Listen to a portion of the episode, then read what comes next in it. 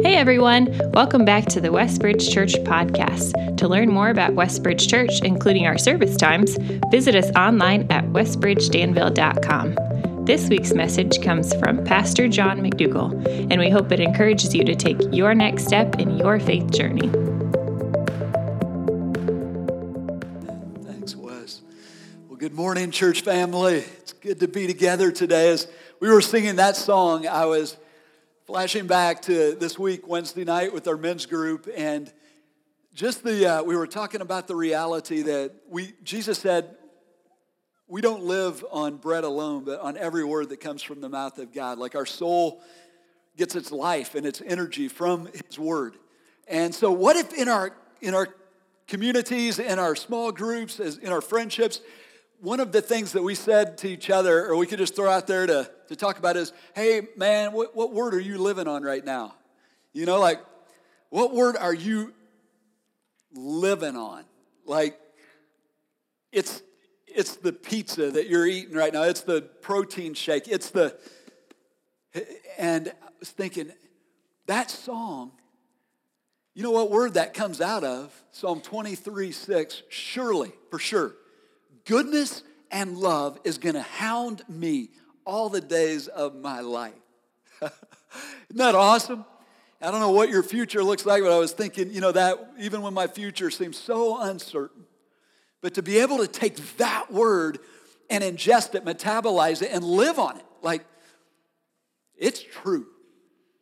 And the joy that that gives us and the hope that that gives us, that's how we live, isn't it? And I, I just love so thankful the Lord said that to us. Guys, live on the word.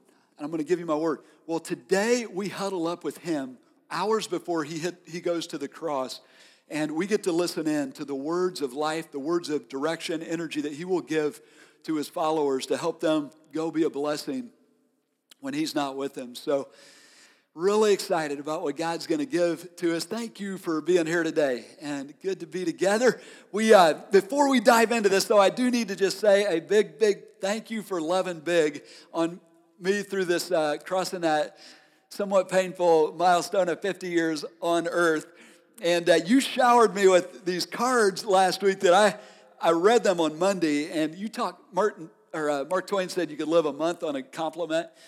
Well, I've, you gave me enough um, just love that I could live. I'm good for the next two decades, but I so appreciate it. I thought I'd share just a brief example handmade from Emily and Shelby Miller. And a number of these cards were, Shelby was, was so kind in, in putting, even drawing the birthday cake with all 50 candles are on here and said some really sweet things. And then her sister Emily who, when Emily talks, she has great credibility because this is a picture of her when she, uh, you, you know, you go to do the project, she chooses Jesus. And, and so it's telling people about Jesus all day long in her school. Afterwards, she said, Mom, that was exhausting. And her mom was like, Now you know how Jesus felt. Why he needed a nap. but she wrote this Dear Pastor John, I love having you as a preacher. You are so funny and kind. I couldn't have a better pastor than you. You are an awesome Christian. You are so nice. I am glad you're with. Do you need anything else? I mean, read that once a week and it's like, I'm back in the game. And then she said, See if you can see how I made a dog out of the number 25. And it felt so good to look at the number 25 instead of 50. So thank you. Emily. Then Weston Janae said, uh, With age comes wisdom, with wisdom comes respect, with respect comes honor. And with the senior deal comes two biscuits and bottomless decaf for $1.99. So loving that. Thank you. And then Brian Duckett saved the day in terms of, okay, what do you do now that you're 50 in terms of bucket list things? He said, hey, man, there's a food challenge over in Brownsburg, Rockstar Pizza, 10 pound pizza. If you eat it in 45 minutes, it's free. Are you in? I'm like, oh, yeah. But I need 10 pounds, so each eat a five pounds worth of pizza, so I need to lose five. But as soon as I do that, I'm in. So thanks, uh, Brian. And then uh, Karen Johansson, on behalf of Joe and Karen, wrote this. And Karen, you need to write a book, unless uh, she is a gifted in journalism, but, but this really meant a lot. She says, Happy birthday for the 50th time. We can assure you that this is a, a great age to be. Lots of experience behind you to inform the years of life and ministry ahead of you. Each day, walking with the Lord. As Zephaniah said it so well in chapter 3, verse 17 The Lord your God is with you. He is mighty to save. He will take great delight in you. He will quiet you with his love. He will, will rejoice over you with singing. Love Joe and Karen. And then, last but not least, happy birthday, Dad. Love you to the moon and back, Jesse. So my tank is full. but thank you all very much and for the chance to, to share life together. All right. Well, moving into this upper room momentum series, we're shifting from purify was a focus on, Lord, what are you doing in my heart? And creating me a pure heart to, okay, now moving out into what, what would you have us do as we set out to go be a blessing? And so we'll begin in verse, uh, we're going to work our way through the entire chapter 13, but we'll start with uh, verse 34 and 35. And by the way, on the birthday note, Lucy Chittister turns another year older today. Derek Heller, are you in here? Derek's turning another year older. And Arian uh, Dorsey as well. So if you see them, give them a hug. But, uh, but moving, moving into verse 34, here we go. Jesus is speaking and he says, A new command I give you love one another. And the question that comes to mind is as we read this, new? What's he? I thought this was old. And sure enough, you investigate it, it is. It's back Leviticus 19. This is love one another is throughout the Old Testament. So, in what way is this new? And we see it as we read on. A new command I give you love one another as I have loved you. So you must love one another. What makes this old command new? The old command was love each other as you love yourself. The new command is we are to love one another as Jesus has loved us. And so the question immediately comes to mind what's this look like? How do we do it? And then why? Why is this so important? And in this text, and as we get to relive these moments, we see three vivid pictures of what it looks like to love with his kind of love, and then how we do this and, and uh, why it matters. So we'll begin working our way through the text. Verse 1 says, It was just before the Passover festival, and Jesus knew that the hour had come for him to leave the world and go to his Father. I love this picture of our departure. And yes, it's hard to leave the people we love, but as followers of Christ, we're going to someone, aren't we? we will enter the presence of, of our Father. But then it says, and this is a summary statement having loved his own who are in the world, he loved them to the finish. Summarizing just what's about to come, like he took it to the finish. And I think what a great prayer for us, what a great legacy could have on our tombstone, right? They, he loved, they loved their own that were in the world, but then to the finish, I loved him. But then you see that the shadow come in in verse 2 as it says that the evening meal was in progress and the devil had already prompted Judas, the son of Simon, to betray Jesus. And the word that we see flow into this text, three, to, three times we see it, is this word betray. Good, perfect good perfect love and evil sitting at the same table. Well, Jesus knew that the Father had put all things under his power, that he, was, he had come from God, he was returning to God. So he got up from the, ta- from the meal. Where's he going? Took off his outer clothing, so he must be staying, and wrapped a towel around his waist. After that, he poured water into a basin. You can just hear it trinkle, trinkle, trinkle into this, this bowl and began to wash his disciples' feet, drying them with the towel that was wrapped around him. Do you feel this text slow? Like, he could have just said he washed their feet. You know, he, he gives us the, the, the detailed, took his coat off, tied on the towel, poured the water, washed their feet. And how long does that take? Well, 26 dirty feet. If, you, if you're moving quick, I'm guessing a minute per foot.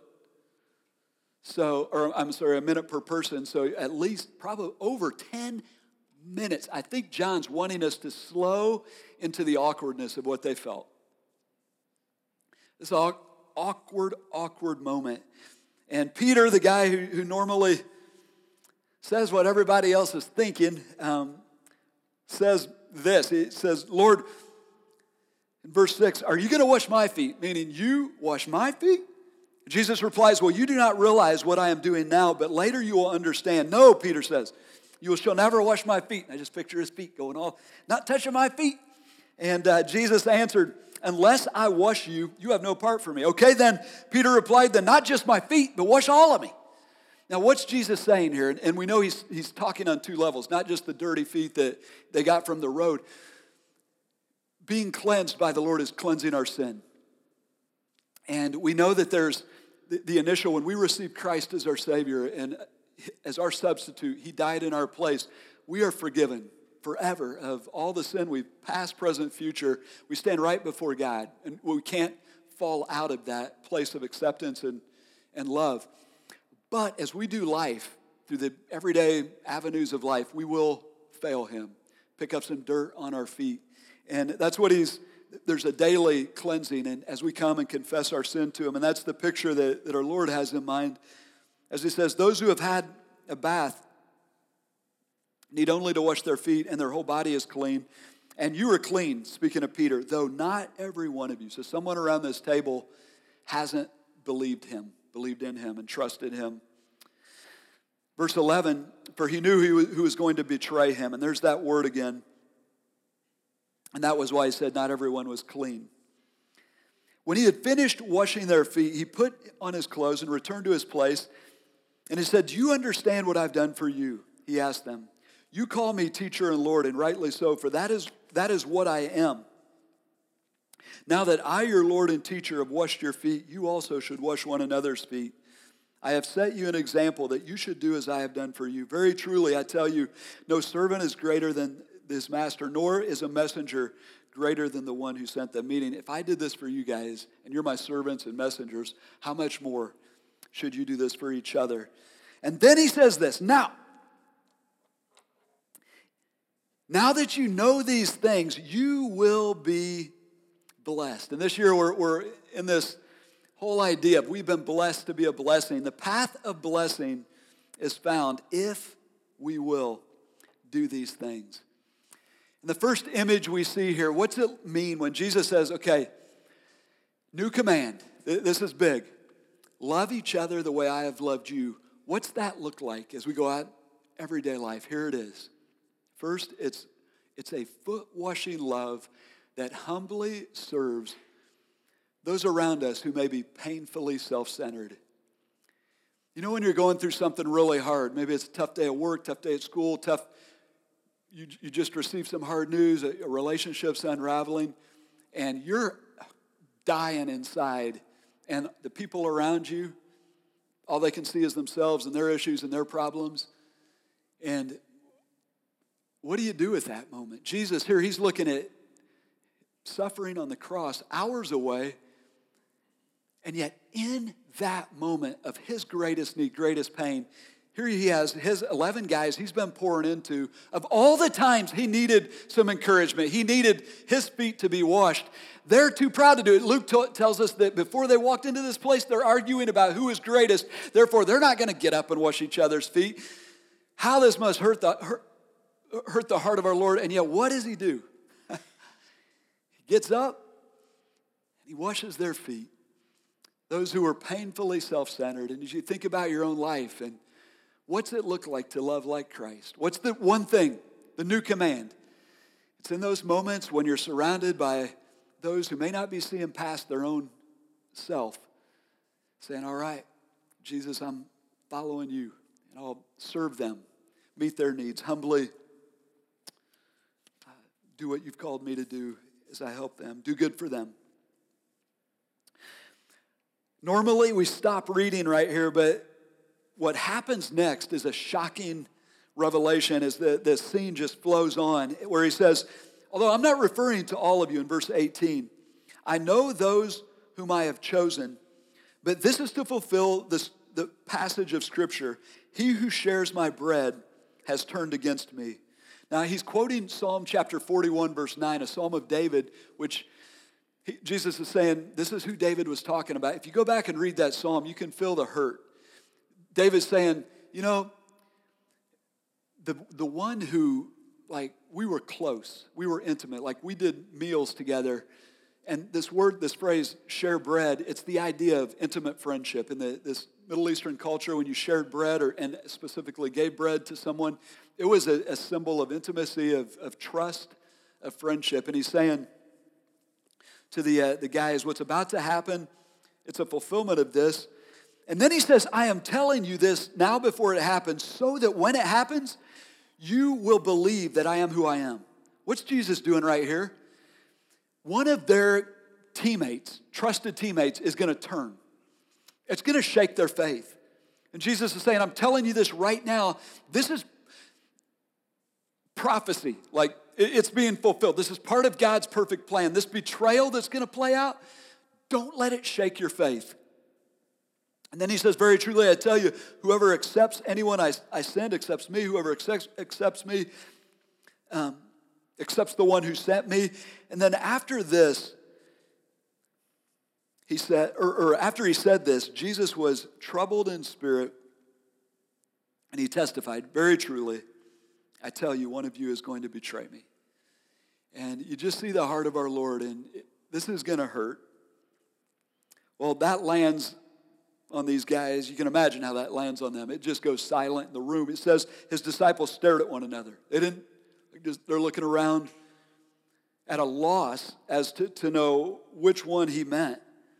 Well, one of them, the disciple whom Jesus loved, was reclining next to him.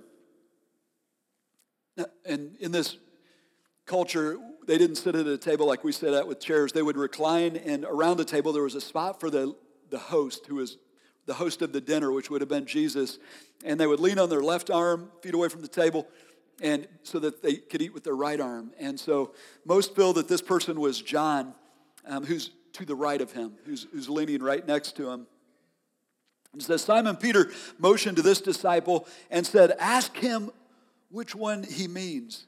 So you can imagine Peter across the table, like, you know, like, ask, who is this? And resolve this tension. So leaning back against Jesus, he asked him, Lord, who is it? And Jesus answered, It is the one to whom I will give this piece of bread when I have dipped it in the dish. And then, dipping the piece of bread, he gave it to Judas, the son of Simon Iscariot. Interesting, where was Judas sitting at the table? We don't know for sure, but scholars speculate that he was sitting on the left of Jesus. The, uh, the fact that they could have this conversation, Jesus could easily hand the piece of bread to him, evidence of this. But, and what do we know about the left in this culture, the person sitting to the left? What, what place was that? It was the place of honor. What did Jesus teach his disciples? You don't, you don't take the place of honor. You ask, or you let the host invite you to the place of honor. A host would, would ask someone, hey, you come sit here.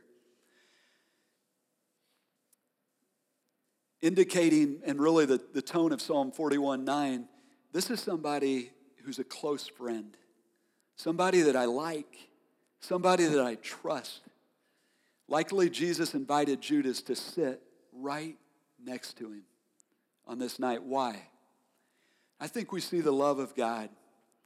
He wanted Judas, he knew what was going on in Judas's heart, but he wanted him close so that he could warn him, so that he could share to this last moment, the last moment that our Lord has with the one who will betray him. What's he doing? He's loving him. We see it as it plays out. It says, uh, or, or even then dipping the piece of bread, he gave it to Judas, the son of Simon Iscariot. As soon as Judas took the bread, Satan entered into him. And so Jesus told him, What you are about to do, do quickly. But no one at the table, at the meal, understood why Jesus said this to him. Since Judas had charge of the money, some thought that he was telling him to go uh, buy what was needed for the festival or to, uh, to, to give something to the poor. As soon as, as soon as Judas had taken the bread, he went out, and it was night. Interesting, as John writes this, uh, this text, he, he's talking on two levels. When he says night, yes, it was night in that it was dark outside, but it was night in a, another way. And William Barclay said it so well, I thought I'd, I'd just share this with you. It said, uh, he says, it is always night when a person goes from Christ to follow his own purposes. It is always night when a person listens to the call of evil rather than the summons of good. It is always night when hate puts out the light of love. It is always night when a person turns his back on Jesus. But if we submit ourselves to Christ, we walk in the light.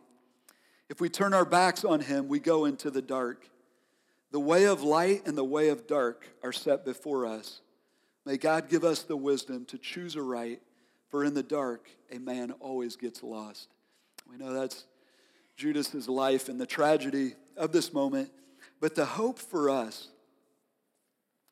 and, and I think the, the redeeming piece of this story is as we see our Lord, what's it look like for us to love as He loves us?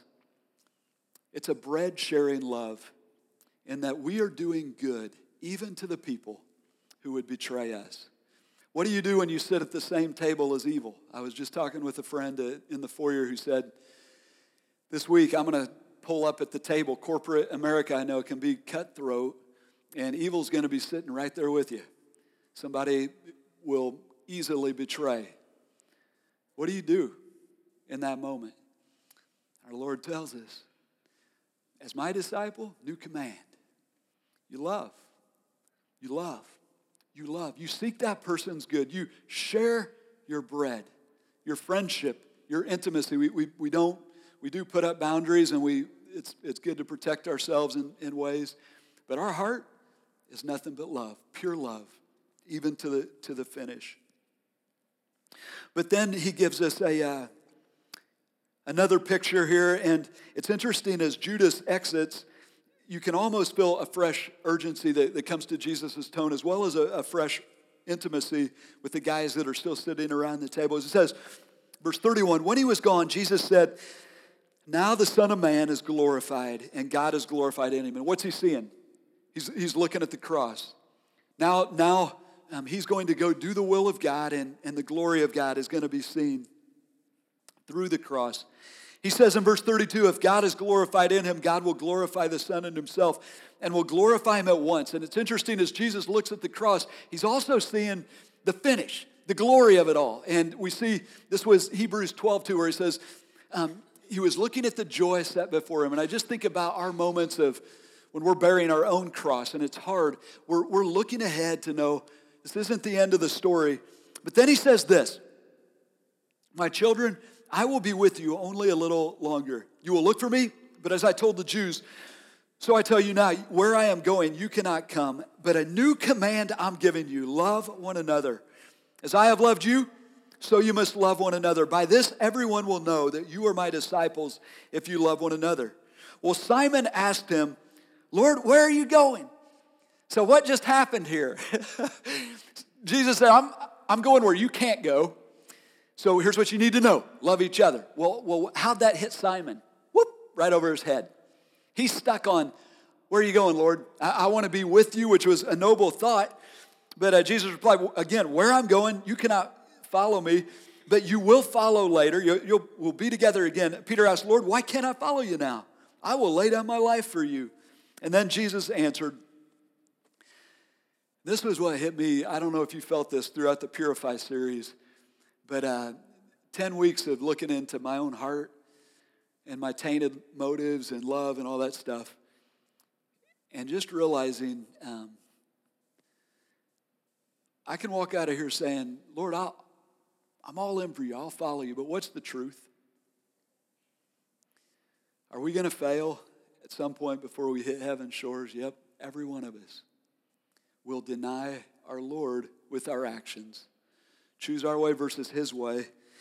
And it's hard to look at. And it must have been hard for Peter as Jesus said, Will you really lay down your life for me? Very truly, I tell you, Peter, you're going to disown me three times before the sun rises, or the rooster crows. You're going to deny me. But what's this moment tell us? Peter, you're going to deny me, but while you're denying me, I'll be bearing your cross. I'm going to be dying for you. Peter, my love for you doesn't hinge upon your devotion to me. Never forget that. And as you deny me and you look back on that moment, your denial forms your job description when I'm gone. Meaning, you're going to be living with other people, even in this group, who are going to fail you, hurt you, deny you. And you know how you respond to them? The same way I responded to you. You love them. And don't just love them a little bit, be willing to die for them. Take up your cross. Here, God calls us not only to a foot washing love, a bread sharing love, but a cross bearing love for the people around us who hurt us deeply. Do you feel the upper room momentum coming out of this? Just like, man, one thing, one thing a new command I'm giving you love each other like this. And we say, okay, how? How do we do this? And we see a clue. If you look back in verse 3, how did Jesus get up and love like this? What was going through his heart and his mind? Verse 3 says, Jesus knew that the Father had put all things under his power, that he had come from God, he was returning to God, and so he got up from the meal and started to love them. How do we love each other with this kind of love? remember who you are. Remember who you are. Remember who you are. Mindset. And who are we? We're the dearly loved children of God. I love what Colossians 3, everyday creed, chosen, holy, dearly loved. Remember that. Remember that you don't have to hold on to position, power, anything down here. Remember that. But don't just remember who you are, remember where you came from. Jesus knew where he came from. Where'd you come from? Where'd I come from? We came, we were dead in our sin, and yet God, in His mercy, made us alive in Christ, opened our eyes to the beauty of the gospel, and He recreated us to do good works. We're His masterpiece, uniquely created in Christ to do good. And then remember where you're going. Jesus knew who He was, He knew where He came from, He knew where He was going, returning to the Father. I love this in these moments that we're called to love, and it's hard to love. It feels like dying, carrying a cross Remember where you're going. Headed home. This is not home. This is, uh, this is the mission field, right? This is where we live on mission. We live out His love. We're headed home where He's preparing a place for us. And then the third question that comes to our mind is okay, we know what it looks like, we know how to do it in terms of mindset, but why does it matter? And we, Jesus answers this question in verse 35 as he says, By this everyone will know that you are my disciples if, if, if you love one another. What's to be the mark of, of us as a, as a church and every other church that are followers of Christ? What's the mark of maturity? What's, what's the main thing? And Jesus says, This is it as you love each other the way I love you, everyone, your kids watching, those inside, those outside, everyone will know that you are my disciples as you love each other with a foot washing, bread sharing, cross carrying love. Everyone will know that you are my disciples. This is our witness. This is our compelling apologetic to a watching world. Isn't that awesome? Doesn't that make you want to just go? This is our, our calling. Go, love one another as I have loved you. Dr. Bartholomew was a guy that, uh, if I gave you a picture of him, you would, and said, okay, what's he do for a living? You would, I, am confident you would guess. He's a college professor. He just looked the part. And I, he taught literature at the school I went to. So most of what, he was a brilliant guy, Christ follower. Most of what he said went, flying over my head. But there's a moment in Dr. Bartholomew's class that I, I still remember, and I still see the green chalkboard. I see him up there just waxing eloquent. And he was, is it possible to get a clean screen here? And I'll, I'll go ahead. He's writing these, uh, he's writing all these commands, like the Ten Commandments, one, two, three, four, five. He's writing all the, the commandments in the New Testament, blah, blah, blah, blah, blah. But then he goes, all right, guys, right here. New command hangs on this. Every command in the Bible, everything God said,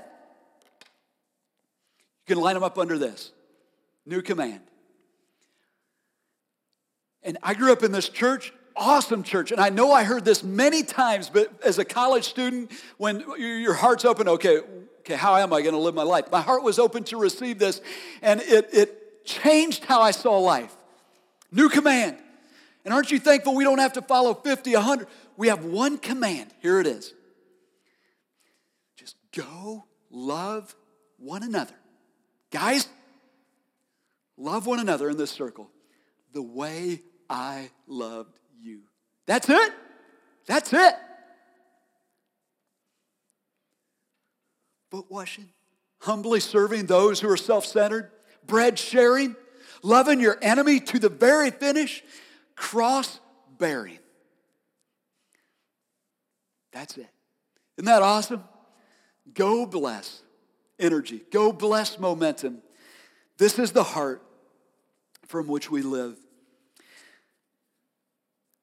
We ask, okay, Lord, how? How am I going to live this out? And he says, remember who you are. I love it how it's in that everyday creed, Colossians 3, right in the middle. Therefore, as God's chosen people, holy, meaning set apart for a special purpose, and dearly loved. Like not just loved, but you're dearly loved. Never forget who you are. Clothe yourselves with what?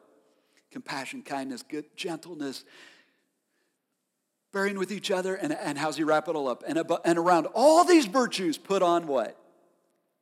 Not eros, not philos, agape which binds them together in perfect unity. He says it again to the Galatians guys, the only thing that matters is faith. What? Playing out in love. There you have it. Love one another. All right. So, how do we do this? And I was subtly practicing this message with Tam on Friday night. I'm like, hey, babe,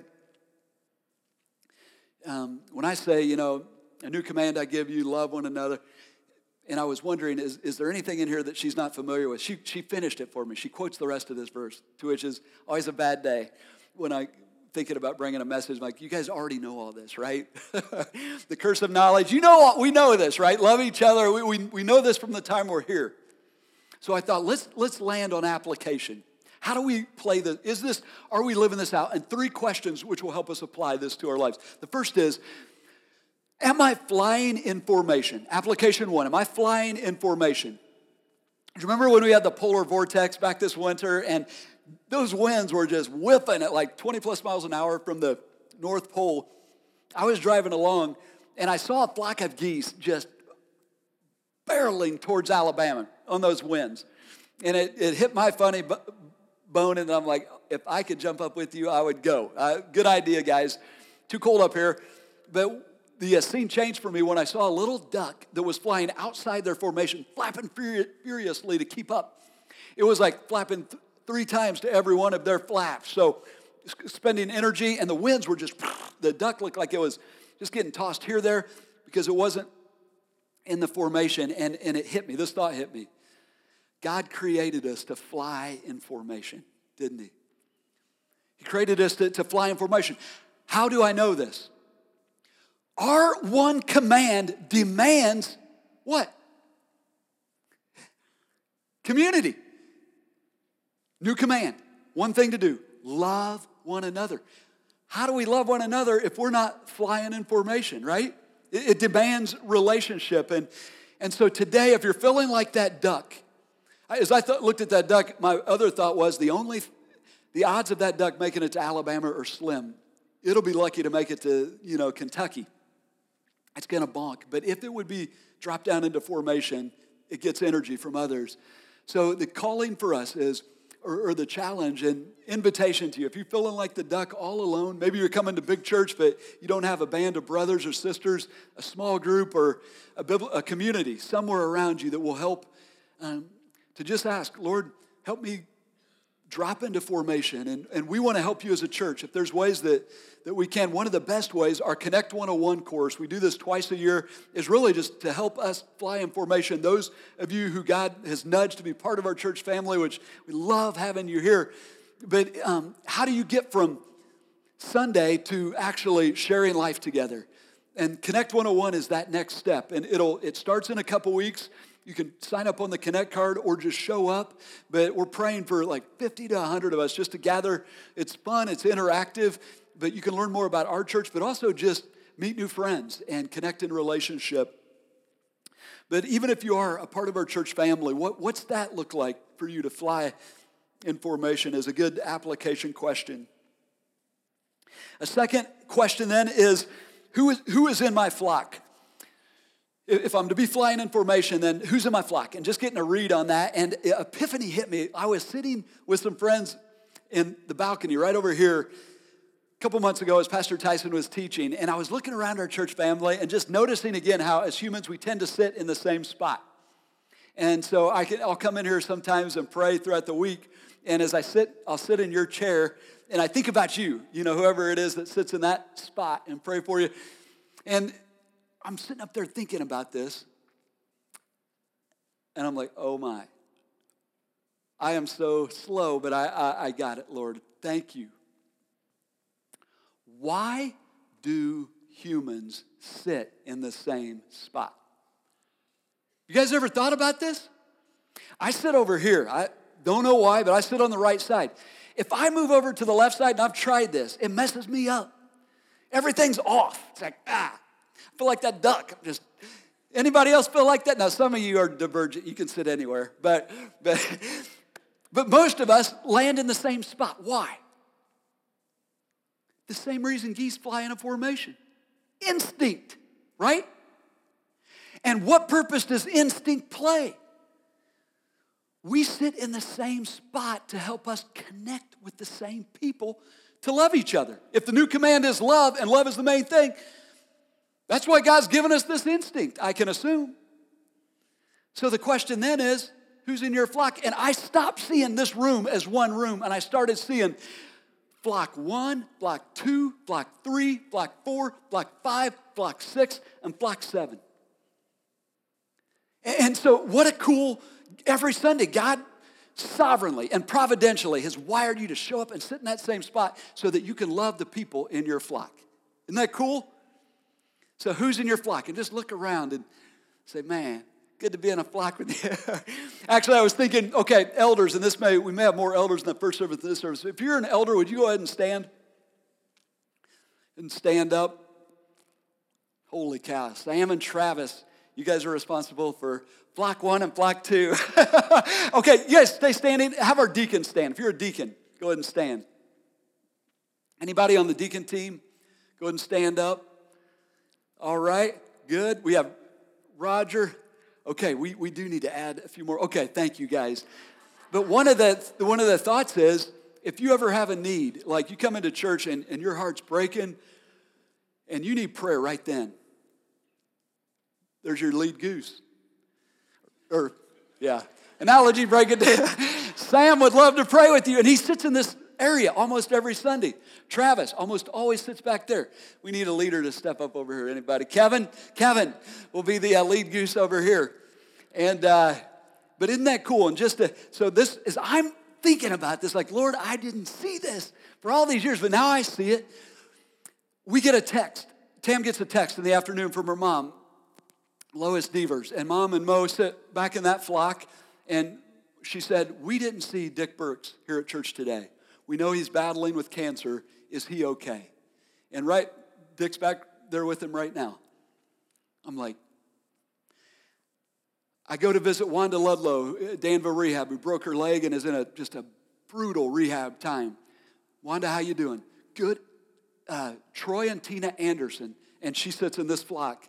They sit in this block. Troy and Tina Anderson missed me at church, and they came and visited me days ago. They beat the pastor. Why? Sitting in the same flock. Isn't that awesome? So, who's in your flock would be a great question to ask. And then, which leads to the, to the last question is uh, how can I love the people around me? Thinking about three realms of how we love, and, and I feel like I'm preaching to the choir here. You guys are doing this, but number one, how can I love my church family? What are the needs here? And just asking, Seth Baker, kids ministry, where, where can I help? Pour into kids. What are the needs? Uh, wherever. And, and uh, we have opportunities to serve. If you go to our website, there's a serve page and you can plug in and, and help out.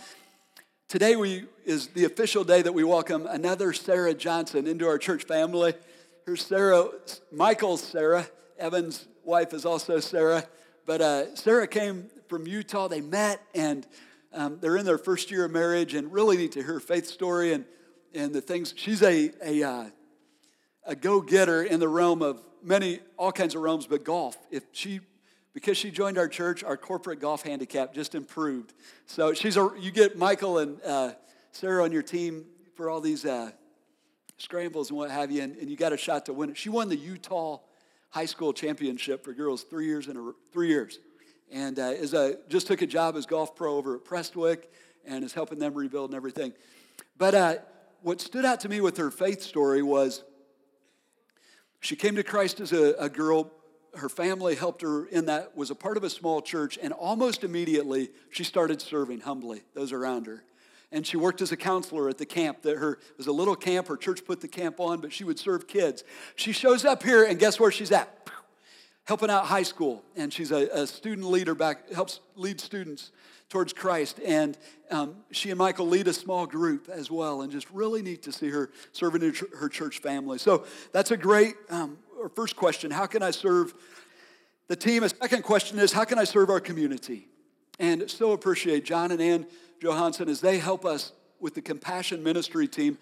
They orchestrate probably a dozen different ministries, a dozen plus that are uniquely designed to help different needs in our communities, say families where we, we host. And if you read your bulletin, there's often a, an opportunity to love big, serving our community. And so thank you for the part that you're playing. Know that there's always opportunities. And one of the, the exciting ones this, this year was Life Steps as we launched this new program, which was aimed not just to to treat symptoms, but to treat the root cause of, of poverty, and where people are really living paycheck to paycheck, and one crisis away from being homeless or without food, we step in and we have nine families every Wednesday night that show up back here in the fireside room and meet with an ally who's just a friend in Christ and doing life together.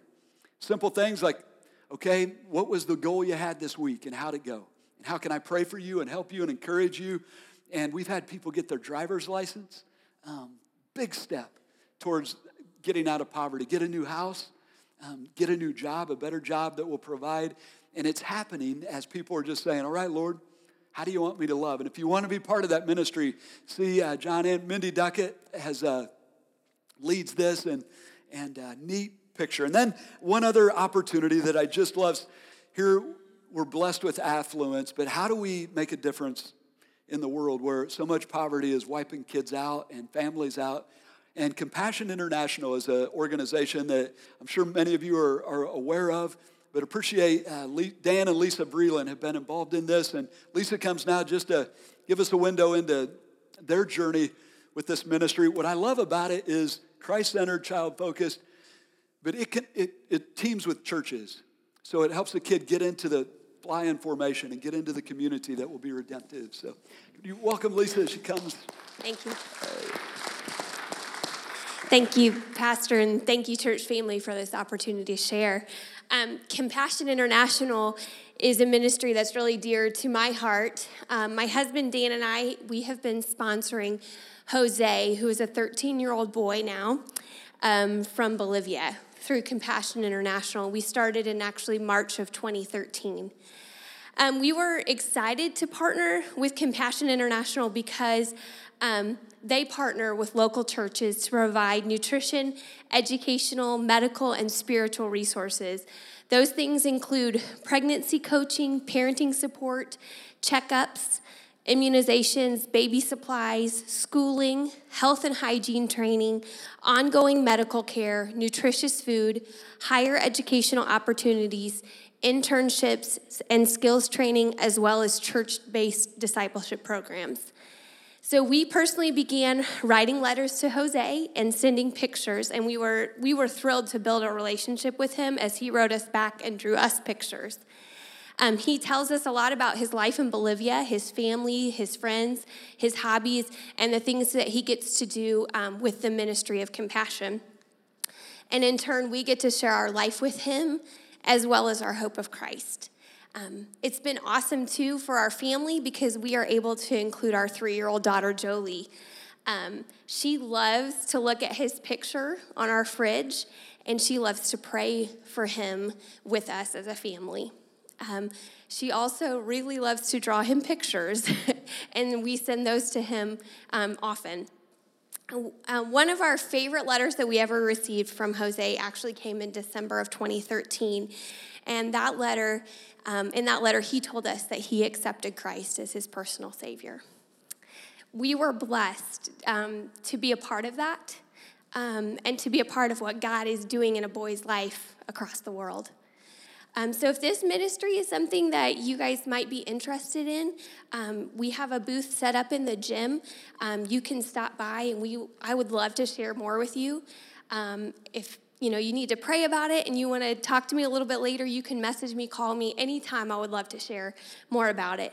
Um, one of the verses that I just wanted to kind of leave you guys with was Proverbs 31 8. And it says, Speak up for those who cannot speak for themselves for the rights of all who are destitute. There is a child who needs you. Awesome. Thank you.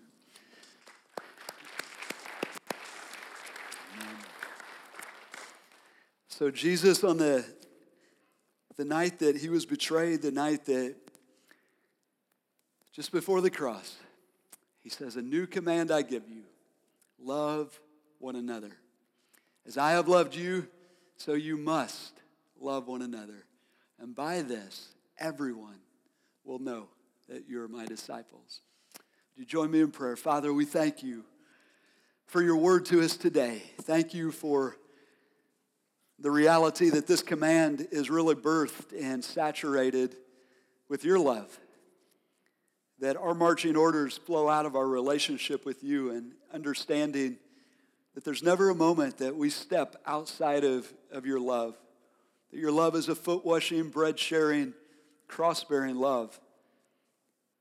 And as we receive your love and, and uh, worship you for your love, we're energized to love as you love. And so help us as we go out today. We love you. Thank you for the cross. And we pray all this in Jesus' name. Amen.